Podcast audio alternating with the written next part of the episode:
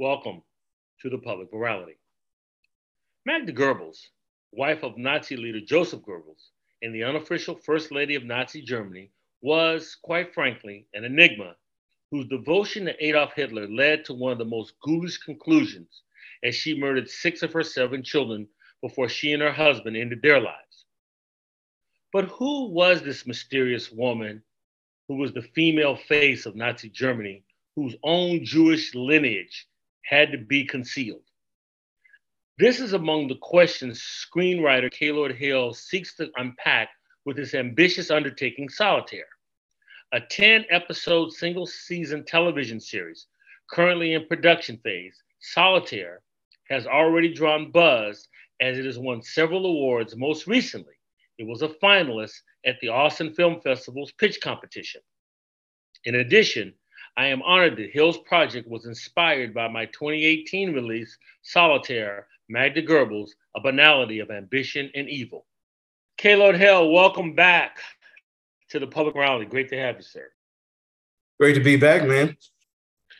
Well, I, I, I want to be begin uh, by having you give um, listeners a synopsis. Who is Magda Goebbels? Yeah, so you know, Magda Goebbels, you know, uh, is or was rather um, the um, unofficial first lady of Nazi Germany. Um, so she is someone that um, uh, kind of comes to power at a time um, and this that really comes to power, but she's a, a, around all of the decision makers, all of the power brokers, rather, uh, in the Nazi regime. And so, um, but she has a story um, that just hasn't been told. And so, when you look at it from that perspective, um, she is someone of, I think, great interest and great intrigue. And um, I, I think that uh, her story um, is, you know, definitely a cautionary tale of being careful of who you align yourselves with. Um, but uh, I mean, she she has a really interesting, um, and I, I don't know if rich is necessarily the word, but um, anyone who goes from being the child of a maid to the unofficial first lady of Nazi Germany within, you know, kind of spitting range of, you know, Hitler um, and, you know, kind of, you know, goes from powerless to, you know, uh, great extensions of power. I think is someone of uh, uh, of just interest. So uh, that's kind of who she is, and um, you know, looking forward to telling her story a little bit more and more.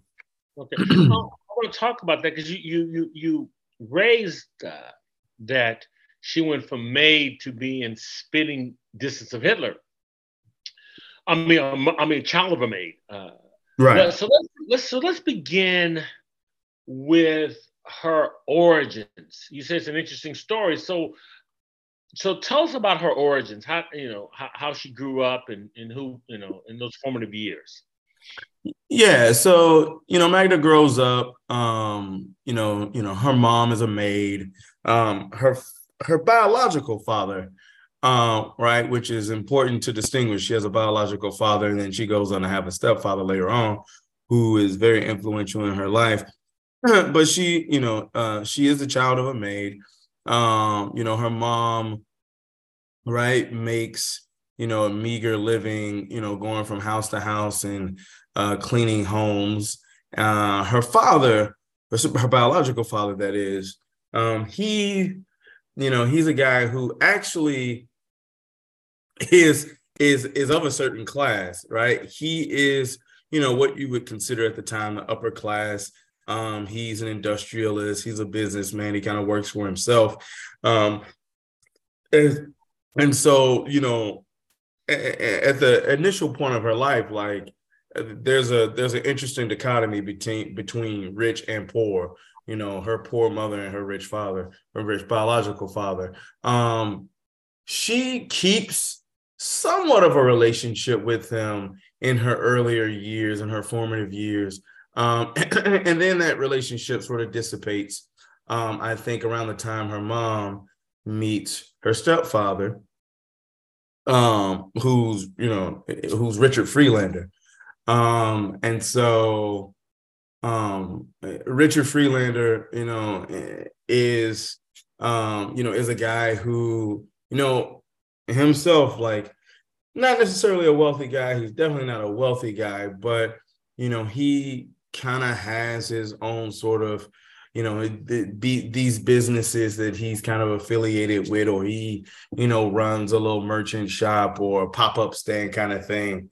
Um so as the relationship with her biological father sort of dissipates um and her mother you know kind of gets into a more romantic relationship with Richard Friedlander um you know uh, Magda's focus sort of turns to you know, the man that's around her mother all the time, which is Richard Friedlander. Um, and, you know, he's a guy who really gives her the attention that she's really been kind of dying to have, right? Because she doesn't really, you know, she doesn't have a consistent male figure in her life. And so he kind of, and so her stepfather kind of provides that for her. And, you know, he provides that for her in a very special way from giving her, you know, special attention. He takes her on father daughter dates. Um, he buys her her favorite dessert. He takes her to the bakery. All right. He does all these things that um, really that she's been missing um, and she's been wanting. And um, and, and so her childhood, and, and, and it is important to know that, you know, her stepfather is Jewish, right? Her stepfather is Jewish. Um, and this is a this is a man who loved her. And so while, you know, while her mother you know, while her mother was in this relationship um, or marriage with Richard Friedlander, um, uh, Magda, in many ways, is a practicing Jew, right? Um, they are fulfilling many of the the, the rituals and routines uh, of like you know Jewish orthodoxy, if I'm not mistaken. Um, uh, so right, and so right right there, you look at her childhood and you know kind of juxtapose that to you know who she ends up becoming um and it's quite a stark divide. And so um again that's you know one of the more interesting i think points parts of her story. And yeah that's her upbringing. She she she has a pretty rich upbringing. Um they do have to flee from you know from belgium uh to berlin um you know at the onset of world war one um, so you know, they do, you know, they do seek refuge in Berlin, and Berlin becomes home. And you know, Berlin is the place where she meets all of her friends. Um, you know, in many ways becomes a popular girl. Um, and you know, many of the friends that she met, you know, were Jewish. and so um, and so she lives up until um 16, maybe 16, 17. Um, she lives a fairly normal life, a life that I think many kids would consider a good life. Like, got both, you know, got at least two parental units, right? Maybe not both biological parents, but two parental units. She has friends. Um, you know, they, you know, her parents are making some sort of living for her. She goes to school. She has a regular life. right? So um, let me um, just ask right there. Let me just pop in right there.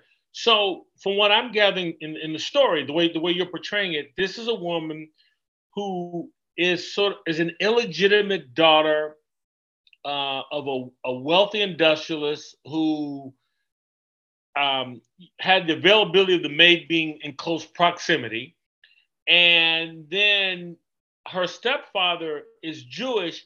That's not what we think of. You said she grew up Jewish. That's not how we envision someone who, as you term, would be the unofficial first lady of Nazi Germany. Right.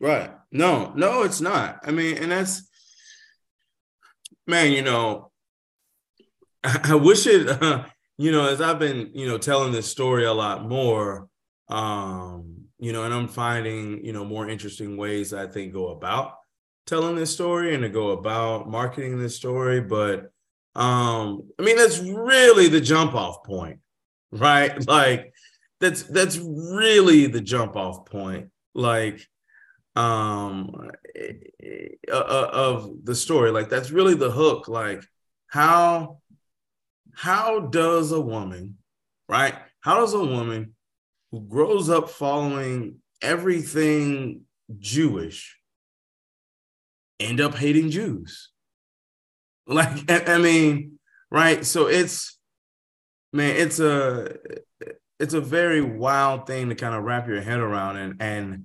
um, and so, um, but yeah, that that is a, that that is it is abnormal to kind of think of.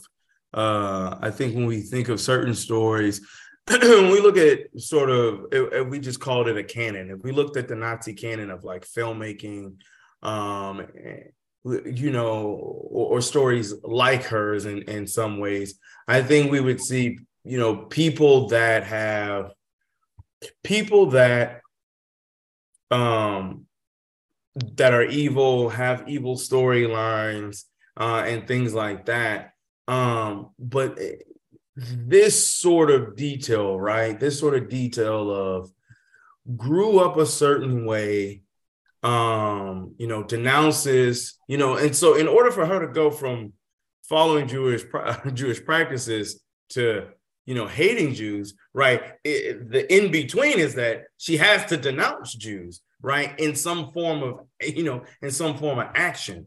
And so in her life, um, you know, the beginning of that is, you know, the very man who loved her, which is her stepfather. So her stepfather, um, you know, in my opinion, outside of her, he is the most important character to the story because he he breathes so much life into her.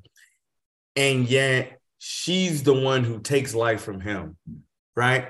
Um, and so and so her sort of point of no return, as I call it, is not only denouncing the, you know, not only denouncing Jewish practices, but um distancing, you know, herself from her stepfather. Um and so it the more and more I got, I say, you know, ingratiated into this story, the more and more I realized um this is this is this is wild, this is crazy, this is unexplainable. Um and you know, why does she do this? Right. And so at every point, every point, every decision she makes, I'm like, why is she making these decisions? Why this decision? Why give up your stepfather? You know, why not invite him to the wedding, you know, that you were going to have? Right. And so, um, you know, uh, she makes a lot of decisions um, starting from childhood, not, not necessarily childhood, but, you know, late teenhood uh, that really puts her, you know, in this position um, where uh, her soul is always going to be up for purchase. I, so. I want to ask you a, a, couple questions about that, but before we get there, um, who is Haim Rosoloff? Right. So Haim Rosoloff is is Magda's uh, really her first boyfriend. You know, Haim Rosoloff uh, to Magda and to to her, he is um, you know, he's a friend. Um, he, you know, represents, you know, sort of her first form of, you know, her first experience with intimacy. Uh, in, in some ways, I would say, you know, I, even though she's young and she's teen, but like sort of tapping into her sexuality a little bit. Um, he is, um, you know, at a period of time in her youth. I mean, he is the most inspirational person um, she's met um, outside of her stepfather, right? And so, I mean, this is a this is a kid at the time um, who who's able to speak with such flair, such confidence, um, such passion that he's able to galvanize not only you know kids his age but adults as well. Um, and you know, when you're when you're reading about this this very young figure, um, and the way he's able to capture crowds, capture people, um, and, and, get people to move, get people to protest. Um, he's a Zionist leader. He's a he's correct. You know, he goes on to become he goes on to become um, the perennial uh, Zionist leader, um, the, you know, the most perennial. And, and, so, but at the time that she meets him, um, he, he's just a, a, a, young, he's just a young, charismatic, well-spoken um, um, kid that that has a lot of passion. And one thing that strikes, and that's what strikes Magda is that that there's someone, there's a there's a kid, there's a there's a young boy out there that is is able that knows himself so well. And I think at that time she's searching for her for for her identity. And I think anyone that looks like they are very, you know, very informed as to who they are um, I think she she wants to latch on to them. She wants to latch on to them. She wants to befriend them, and and she, in some ways, wants to figure out how to get that elixir. How do I get that excited about life? Who am I? Right. And so, you know, you you'd have to imagine she's kind of asking herself the, these questions at a at a late teen years, especially having a stepfather and then having a biological father. And you know, and you look at the the social context of the time, um, you know, why do you know why do certain groups have more influence? Why is there upper class? Why is there a lower class? And why can't the lower class penetrate the upper class? Why do you just have to be born into the upper class? Why did my biological father end up leaving my mother? And right, she's so I think Magda's beginning to ask these questions, and um, Chaim Arlosoroff is one of her first indications into really discovering her identity. Um, and so, um, but it was uh it, it ends up becoming a very short-lived romance. Um, but it is, you know, one of the more important times in her life, in, in, her young adulthood life. So, given that uh, Arlosoroff later migrated to what would be at the time was called Palestine, later Israel, and he was this leading figure. Would it be uh, out of the question to say that Magda Goebbels could have been, in addition to the unofficial first lady of Nazi Germany, if things had played out, she could have also been the first first lady of what we now call Israel. Yeah, you know, I don't think it's I don't think it's ridiculous or hyperbole to make that statement. Um, you know, I think if you look at the if you look at the trajectory of her life at that point, at that special point with the the friend, I mean, at this time, like all her friends are Jewish. You know, Chaim Arlosoroff, who becomes her boyfriend, right? We we see kind of the track that he's on. Um, it's not ridiculous to think that. I mean, her stepfather, who's influential, who's Jewish, right? Um, it is not ridiculous to believe that this could have been a viable path for for Magda's life. Um, you know, but things start to change. Um, you know, the way she engages with the world changes. What she wants out of the world um, changes, and um, and, so as as the desires change, as the you know, I think the the wants change. Um, you know, her her social and political context changes as well. Um, really unbeknownst to her at the time, but as we get to her story later, we we see that these are really that this time is really sort of the foundational period of her transformation. So, you, you talked about um, some of the decisions, some of the key decisions she made. So, I want to jump ahead and have you talk about her first husband, Gunther Quandt, who was he, and what decision did Magda make that you consider to be that turning point?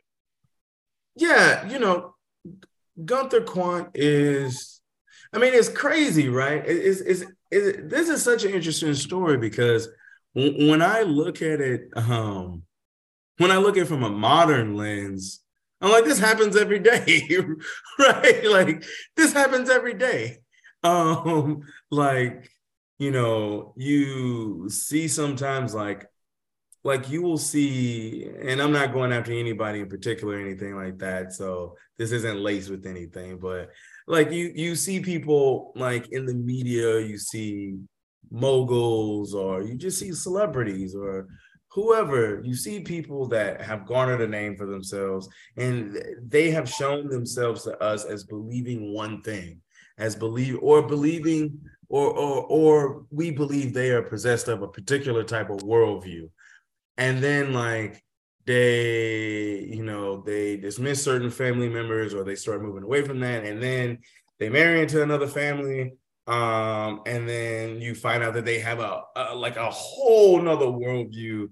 And so it's interesting from a modern pov because people are doing this actively day in and day out um but like at this time i just think it's it, it, this is like radical, but like Gunther Quandt to the point is um Gunther Quandt is a he's a BMW industrialist and in some ways I think he um and I'd have to do a little bit more back backstory on him, but um he is um one of the I'd say influencers of, of BMW. I, maybe he's a founder, maybe you could consider him that.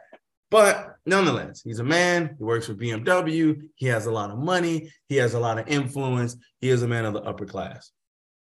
Um, Gunther Quandt finds Magda um, when she's in finishing school, sees her on the train, um, you know, on her way to finishing school, um, you know, passes a couple of glances, and then he starts making a pass at her.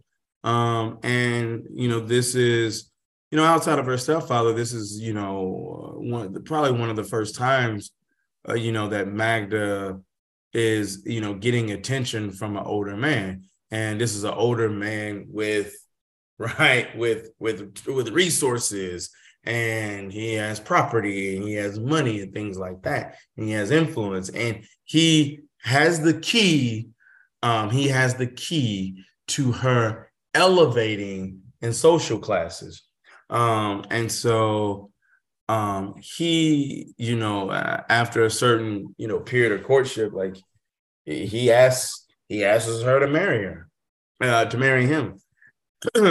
uh, but he has some, but he has some restrictions, and he has some, you know, he has some restrictions and guidelines that he that he wants her to follow, which are she has to completely disown her father, right? Um, and, and her stepfather he has to yeah she has to completely disown her stepfather. Um and that is the you know as i you know in many ways i always say you know magda's life comes down to deal or no deal. Um this is the first one of the first deals that's put in put in her lap is if you know if you sort of want if you want to elevate your life then i can help you elevate your life.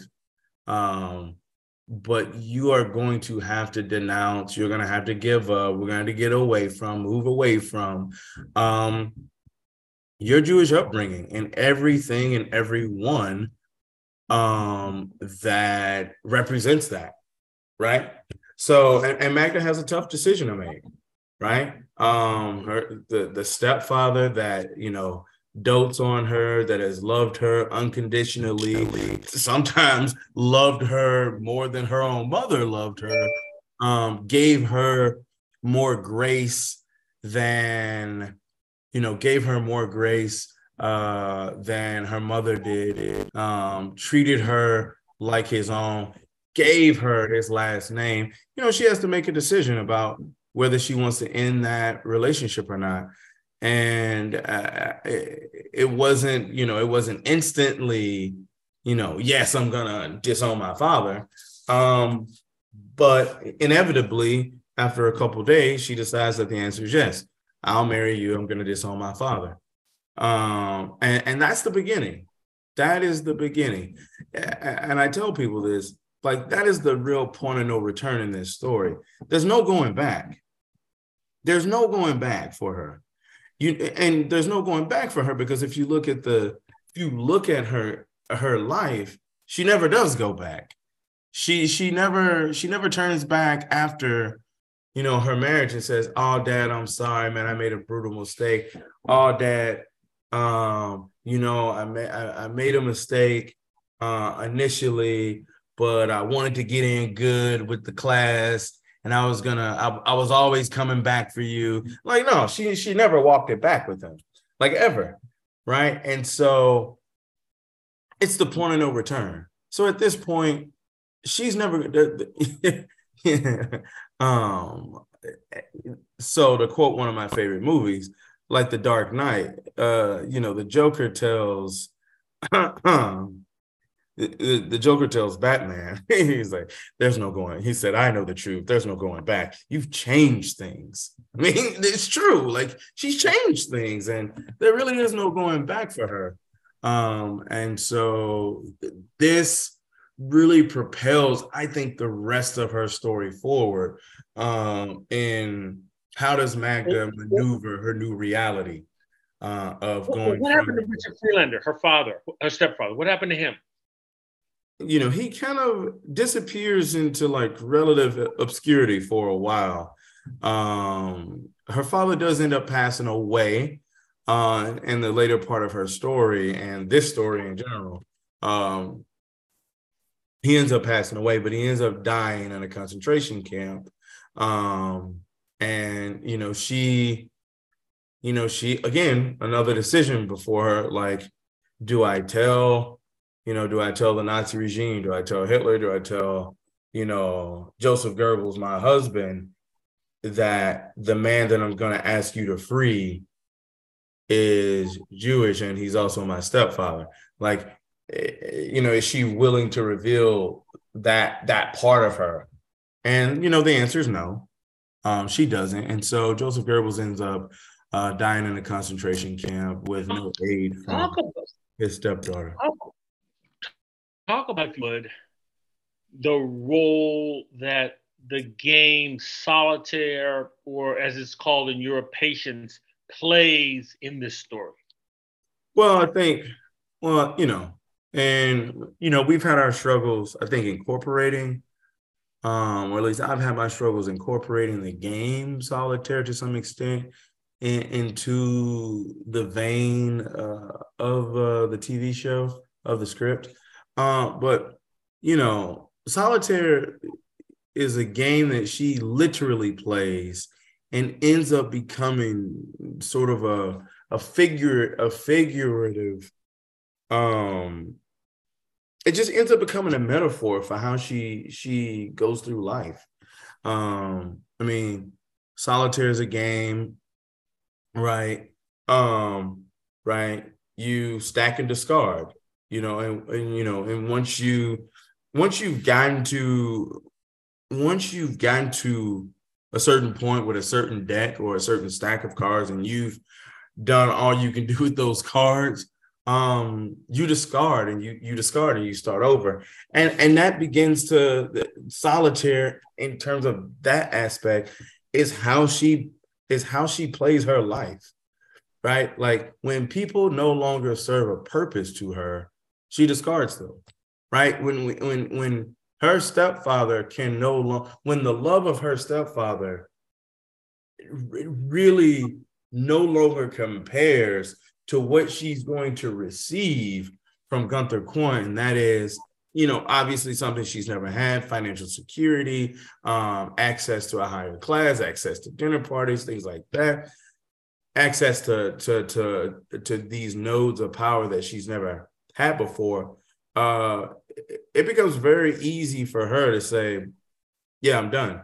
Yeah, get rid of her. Um, um, it's no different than Chaim Rosolov you know, when, when she's making a decision between um Chaim Rosolov or do I go to finishing school? I mean, finishing school represents um the beginning of right the beginning of the runway to this life that she's start she's starting to envision for herself um right she's beginning to right and I, I think some of this is coming with a, a, great degree of um, you know, and that's one thing we don't talk about. Like, uh, she's not making, she's just not doing these things. Like, she is doing, she's making these decisions with a lot of precision. I think a lot of strategy, and I think a lot of reflection. Now, uh, albeit it, it, it, you know these these are all bad consequences and bad decisions but she's arriving at these places um, with um, very acute decision making right because if you follow the if you follow the pattern of how of the pattern of how she makes decisions like it is very cold it is very calculated um, she's not just like oh i'm gonna try this now oh, that's the new flavor of ice cream. Let me try that. No, she she she has a process. She has a process and she has a method. And and when people no longer serve purpose, she discards them. And and and that's how she plays the game of solitaire. And that's how I think the game really uh, serves serves as you know uh, um, a symbol, you know, in in the story that this game that she learns to play at a younger age, at a young age, really starts to, you can see a, it really starts to inform how she makes decisions um, and how she plays with uh, the cards, uh, the deck of cards in her life. So. Well, allow me to put on my cynical hat for a moment and say to you, Kaylord Hill, screenwriter, why isn't this just another Nazi movie? Because we've had so many. So why is this not a Nazi movie? How would you respond to that? You know, I've seen quite a few of them. You know, I've seen, you know, I've seen I've seen quite a few films in the uh in sort of the the Nazi canon. I think that this is a story that is really about that's really about one person. You, you know, like being a Nazi is such a, a gruesome, abnormal thing. And so I, I don't think many people are very interested in how people arrive to be like these things, like how did people arrive to be Nazis? I think it's just, you know, we we have come to assume that this hate group, this this hate group that we've come to know them as, just breeded hate, right? And people just grew up become like being this. Um, but what's interesting for her story is that this was a person with a normal life. This was a person with um whose life was whose life was going great, was going in a direction that I think most people would consider normal and functional and progressive. And she decides that this is just not enough. And you know, obviously what makes it unique is that um, there's a woman at the helm making these decisions, and she goes from you know very very far from decision makers to very very close to um, the world's most evil power brokers, and so um, it, this is also a story where um, we're trying to study the human condition to an, uh, an extent as to like we're searching for why. You know at every decision every decision that she makes that moves her toward this right that moves her toward um who she ends up becoming we're asking why. We're asking why why did she become this? Like when we see this and this is a coming of age and i haven't seen i haven't seen many coming of age um stories about chill about how children have evolved. You know, you know, uh, a kid grows up Jewish and evolves into, um, you know, a, a crazy seat of power. So I just, I really, I haven't seen that. Um, I haven't seen how someone goes from precocious to monster. I just haven't seen it in, in terms of this specific canon. And, and I think that's what makes it interesting. Um, I think that's what makes it, you know, a story worth telling a story worth discussing. Um, and uh, you know, hopefully we get a shot to do it. You know.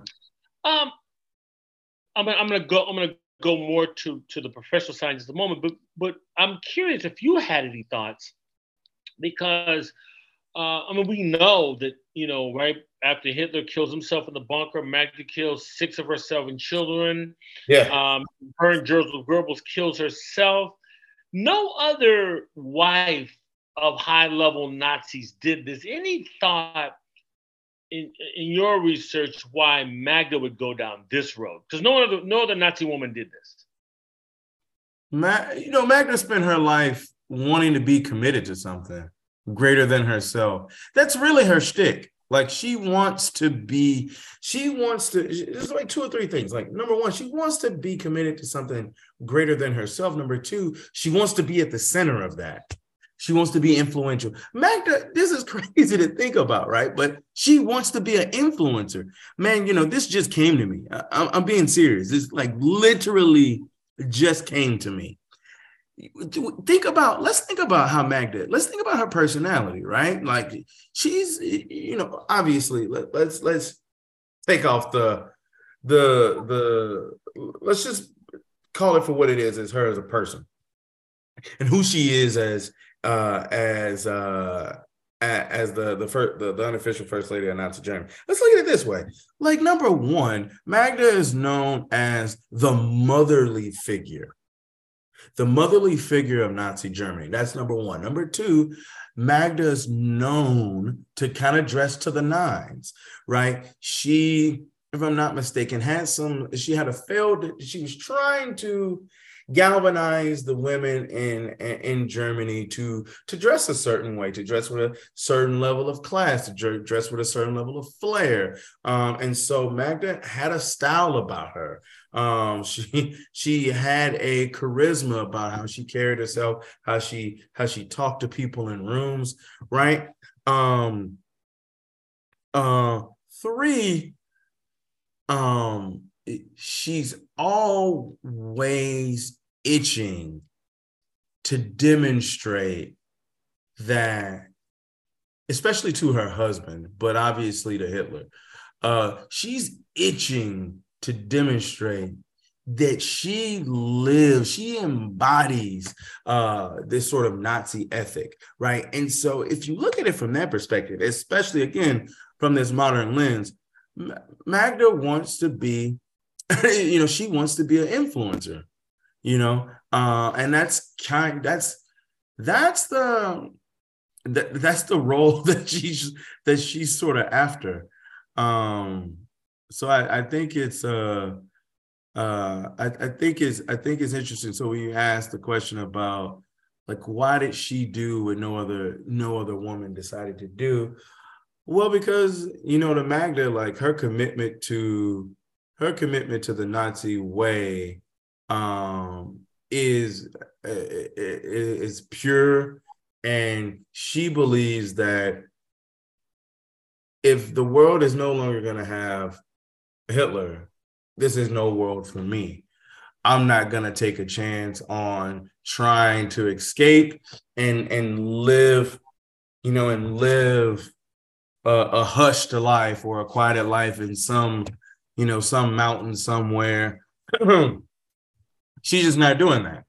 Um, and you know, so you know, I think she believed that this world of Nazi Germany was never going to end and when it in fact came tumbling down, and you know, in her 45th year of life, um, to her, um, you know, it was a no-go. You know, she she she pushed all her chips to the she pushed all her chips in and you know said, I'm out. Uh, and so uh, I believe she believed that her commitment was unrivaled, you know, even by her own husband. Um, and that this is the way this is the true way of National Socialism. This is the true way of people who follow Hitler. That if you really follow Hitler, um, and our leader, our fearless leader, whatever, um, has taken his life, then we too must follow suit. Because if he believed that this world was not suitable for him and he saw the end, then we need to follow suit. Um, and, you know, and she takes her kids with her. And so um, I, I do believe that, you know, she believed that she was devout in, in, in this practice of life.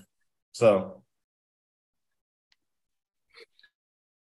So with that, let, us let's, let's talk about um, your process. How, how, how does one as a screenwriter, how do you transform a book to a screenplay because most people just because you often hear, well, you know, the uh, the movie's not like the book, or Sure. Or they didn't they didn't stay committed to the book. Explain those different because those are different methodologies. So explain that if you would. You know, the biggest difference between um, you know, books and, and it sounds it's gonna sound crazy. It's gonna sound crazy simple, but you know, books were meant to be read, and you know, books were meant to be read, and scripts were meant to be made into moving pictures. Um, and you know how you galvanize, you know how you galvanize attention um, with with readers it's just different in the terms of the you know the art of you know moving picture a motion picture. Um and so um in a book you can you can you can write a lot of exposition you can write a lot of jargon you can spend a lot of time describing things and, and, and pining over how things look feel smell things like that. Um with motion picture um you know and obviously i'm you know still learning but um, definitely a screenwriter. Um, uh, like you, people, especially writing television, which is, you know, what we've set out to create, which is a limited, you know, uh, or a mini series rather. Um, um, we have to create, you know, we have to create a world that people um, immediately understand the rules and expectations of the world. Um, we we have to create not only you know in tv it's all about characters. So we got to come to the table with interesting character. Um the most important thing is the thing about television is you you have to generate another episode. And so um in a book you can have storylines and you can have interesting you know webs or you know storylines to follow in television you have to have a story engine meaning you you have to have something that you know that it's turning right the engine of the of the story as to like why are we going to come back for another episode right? So you know you take your favorite show your favorite show has a story engine. People may not realize that but why do you keep coming back? And so you know um you take your favorite show you take you know my favorite show you take my favorite show peaky blinders. You know the story engine is is you know is this gang going to outlive the next gang? I mean that really is i mean it's a western so it is it is the peaky blinder gang versus you know multiple gangs around you know in ireland or or the uk or birmingham or whatever. It is it is are they going to be able to survive to the next episode to build their empire right and that's why we keep coming back i mean obviously tommy shelby's one of the great reasons why we keep coming back. But we, we is the game going to win? You know, in this you know in this western that's happening uh, in Birmingham. You know, same thing with Breaking Bad. You know, is you know is Walter White going to get caught? You know, um, how much longer until a he either dies from cancer or b the police catch him? How far can he take this drug thing? Right, and those are the engines that are turning and so, uh, you know, we, you know, as we continue to go through this story, we, even though this is going to be a mini series, it probably won't be a second season because we know how this story ends. But we have to figure, we have to continually, you know, chop at what is turning this story.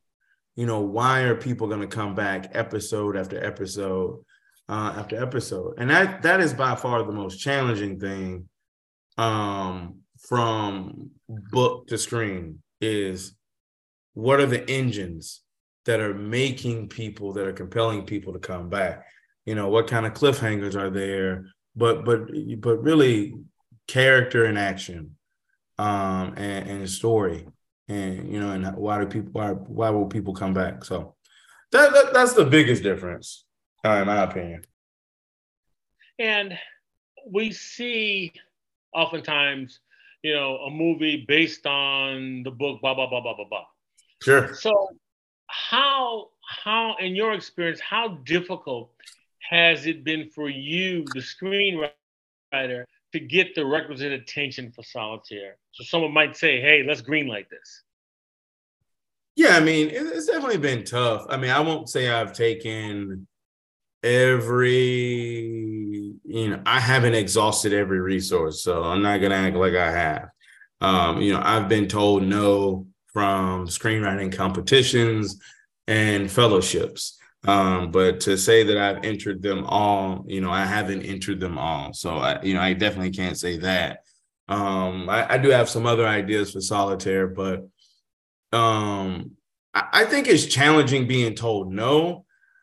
I'm, I'm not at the point where I say the industry is telling me they don't want to hear this story. I can't necessarily say that um, because no one from the industry has exactly told me that. Um, right? Nobody, there's no producer has told me that's not gonna get made, right? Like my my nose or what have you have come from, you know, competitions, which you know sometimes are are are read by, you know, the readers are, you know, various people. You know, anybody can be a reader in a screenwriting competition.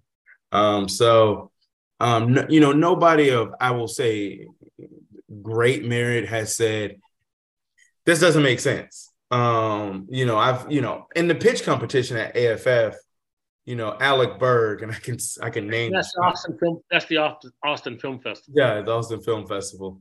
Um, I can say this because Alec Berg, eh, you know, the creator, co-creator of Barry, co-writer of Barry as well. Um, you know, was one of the judges for the pitch competition, and he was stoked about my pitch. I mean, I pitched it really well. Um, he got kind of tied up on that it it being titled the script being titled solitaire and how I was trying to work it as a metaphor into the pitch you know and I, I, think he was just he was he got tripped up on the metaphor and the story and like how does this work is there a solitaire tournament kind of thing um i guess maybe i shouldn't have said that Queen's Gambit is the the the comp for it. So you know maybe I misled him, but um, mm-hmm. but I I, don't. I, think people, you know, everybody has said like, look, this story is interesting. It looks like you put a considerable amount of work into it. There's something here. It's not there yet. But no one's exactly said to me, yo, this isn't gonna work. I mean, people have warned me, like, hey, you know, this this is kind of sensitive material, but no one of merit, you know, no producer at Paramount or what have you has said to me, yo, this is just not gonna work. Um, and so until I really get that, I really have no ex- I really have no reason to stop. Um, because I do think um, you know, someone's gonna make this story. And you know, and, and again, man, I, I definitely hope it's us I hope definitely hope we sell it and, and it, it becomes a thing. But I know for a fact that her story is going to get made. Kaylord Hill, screenwriter, uh, I want to thank you for, for not just spending time with me today on the Public Morality, but just telling this wonderful story that, that the quote you will be made. So I, w- I want to thank you for spending time with me today. Yes, sir. The public morality welcomes your comments. You can contact me at Byron at publicmorality.org. That's Byron, B Y R O N, at publicmorality.org. You can follow me on Facebook as well as Twitter. The archive broadcast can be found on iTunes, Spotify, Amazon Prime, and SoundCloud. Those listening to the Public Morality on WSNC can now listen on its app. Using your mobile device, simply go to your application page, search WSNC 90.5, and click Open to listen from anywhere. And once again, I want to thank Elvin Jenkins and Michael Burns at WJAB in Huntsville, Alabama, for allowing us to broadcast the Public Morality at their studios. The Public Morality is produced at WSNC on the campus of Winston-Salem State University. For all of us at the Public Morality, I'm Byron Williams.